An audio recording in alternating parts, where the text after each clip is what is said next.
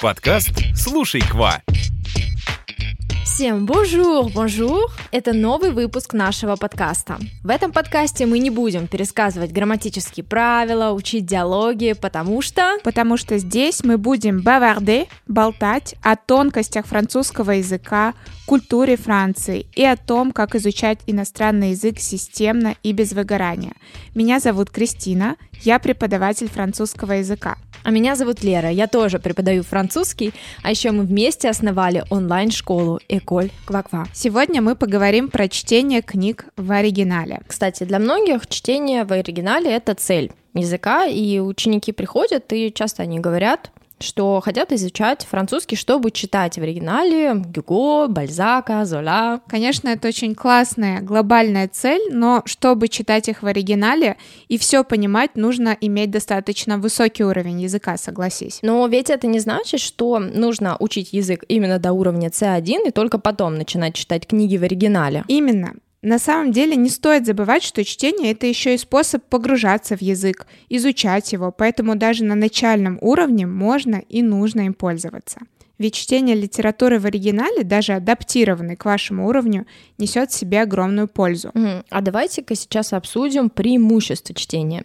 И я начну с первого преимущества вы будете увеличивать словарный запас, когда будете читать что-то в оригинале, потому что в книге лексика будет повторяться, то есть там есть определенный набор лексики, который вы со временем запомните, и можно будет э, подключать еще работу со словарем, вы будете выписывать какие-то самые интересные, полезные слова выражения в отдельную тетрадь, а потом будете ну, тренироваться, например, составлять предложения с этими словами. Следующее огромное преимущество — это то, что во время чтения у нас активизируется формируется зрительная память. Это очень классная фишка, то есть вы будете не только запоминать значения слов, но и их правописание и употребление в контексте с другими словами. И чем чаще вы будете читать, тем быстрее этот образ слова будет откладываться у вас в памяти. Угу.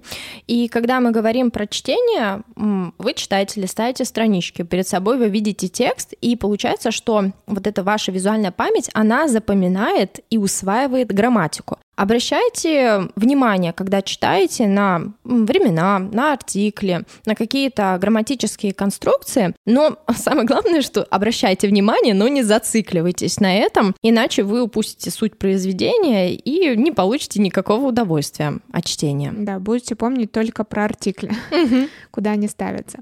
То есть мы поговорили про то, что чтение активизирует лексику, грамматику, но также оно помогает отработать фонетику, поможет вам чувствовать себя более уверенно, например, в реальном диалоге с французом. Можно прочитать для этого вслух один абзац, но очень выразительно, с интонацией, как следует. То есть не стоит читать всю книгу вслух, но почему бы не потренироваться на одном абзаце? И я хочу здесь от себя добавить, э, я знаю, что к некоторым книгам идут э, аудио. Угу. И я думаю, что если вы прослушаете какой-то абзац и потренируете чтение за спикером, это тоже будет очень круто. Не просто чтение, да, вот э, от себя. Кроме всего, чтение развивает наш пассивный словарный запас. Если вы ленивый человек, то это очень круто, потому что вам не будет хотеться залезть в словарь, вы будете смотреть на контекст и, я не знаю, как-то догадываться о смысле слов, которые вы не можете э, сходу перевести, и поймете, о чем будет речь в тексте. Кстати, мне кажется, что чтение один из немногих способов, в общем-то, прокачать языковую догадку. Угу. Ну и, наконец, представьте, какую гордость за себя любимого вы почувствуете, одолев очередную книгу на французском языке. Именно вот это приятное чувство гордости после первой прочитанной книги станет вашей мотивацией. И вы не будете уже останавливаться и станете работать дальше. Эколь Куакуа. Надеемся, теперь мы убедили вас, что читать просто необходимо для работы над языком, но помните, что не любая книга принесет вам удовольствие.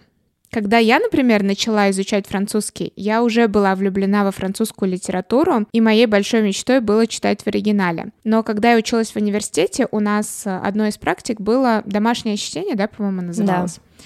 Там нужно было выбрать ну, любую книгу, нас, в общем-то, не ограничивали и, совет, и не советовали. то есть... Э, и запрещали адаптированные, между прочим. Да, то есть это должен быть именно оригинал. И, в общем-то, я выбрала книгу, приступила к ней и очень расстроилась. Мне было сложно, неинтересно. Меня бросало от одной книги к другой. По-моему, я тогда читала «Путешествие к центру Земли».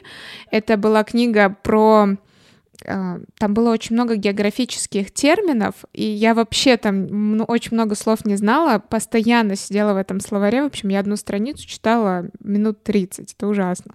Я, я помню это. Я помню, когда мы были в университете, и я видела твои душеразди... душераздирающие впечатления от чтения этой книги. И когда ты об этом говоришь, я на себе ощущаю эти воспоминания и расстройства на саму себе, потому что я на втором курсе выбрала, конечно же, Золя, почему бы и нет, я выбрала эту книгу, ну, этого автора имею в виду, но мне было так тяжело. Проблема в том, что вот это домашнее чтение, этот предмет, э, он был с проверкой.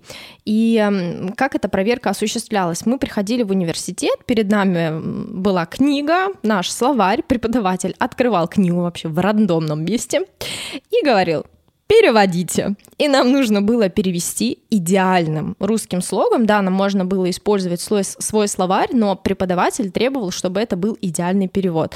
И представляете, какой ужасно огромный выходил словарь, причем это было на втором курсе, и выписывалось с каждой страницы такое количество слов, что чтение мне не приносило вообще никакого удовольствия. Когда вы только приступаете к чтению в оригинале, Важно помнить, как правильно читать, чтобы получать от книги пользу и удовольствие. И мы вам сейчас об этом расскажем. У нас есть несколько советов, которые помогут вам сэкономить время и не разочароваться в чтении окончательно. Итак, первый совет. Выберите книгу, которая соответствует вашему уровню. Казалось бы, такой банальный совет, но это очень важный шаг, от которого будет зависеть ваш дальнейший успех. Я думаю, вы уже поняли это на наших с Лерой примерах. Если книга будет слишком сложной, вы будете лишь уставать. Поэтому для начала выбирайте небольшие рассказы, либо адаптированные книги. Мы не видим в этом ничего ужасного.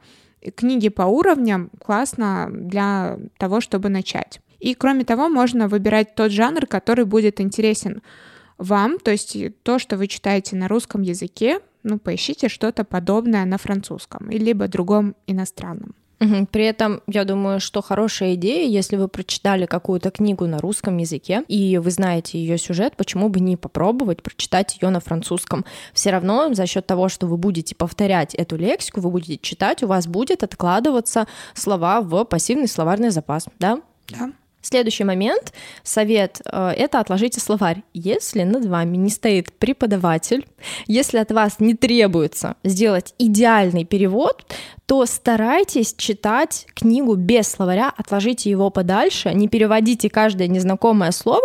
Если вы прочитали абзац, вы уловили главную мысль, пожалуйста, двигайтесь дальше. Так это поможет развить вам языковую догадку. Следующий совет. Определитесь с целью, и лучше, если это будет, будет какая-то конкретная цифра. Ну, например, одна глава в день, либо одна глава в неделю, или одна страница в день. Все зависит от вашего времени и желания. Но если у вас будет цель, вам будет легче не слиться и дочитать книгу до конца. Кроме того, советую отвести специальное время на чтение, например, 20-30 минут утром, либо перед сном, как вам удобно. Угу.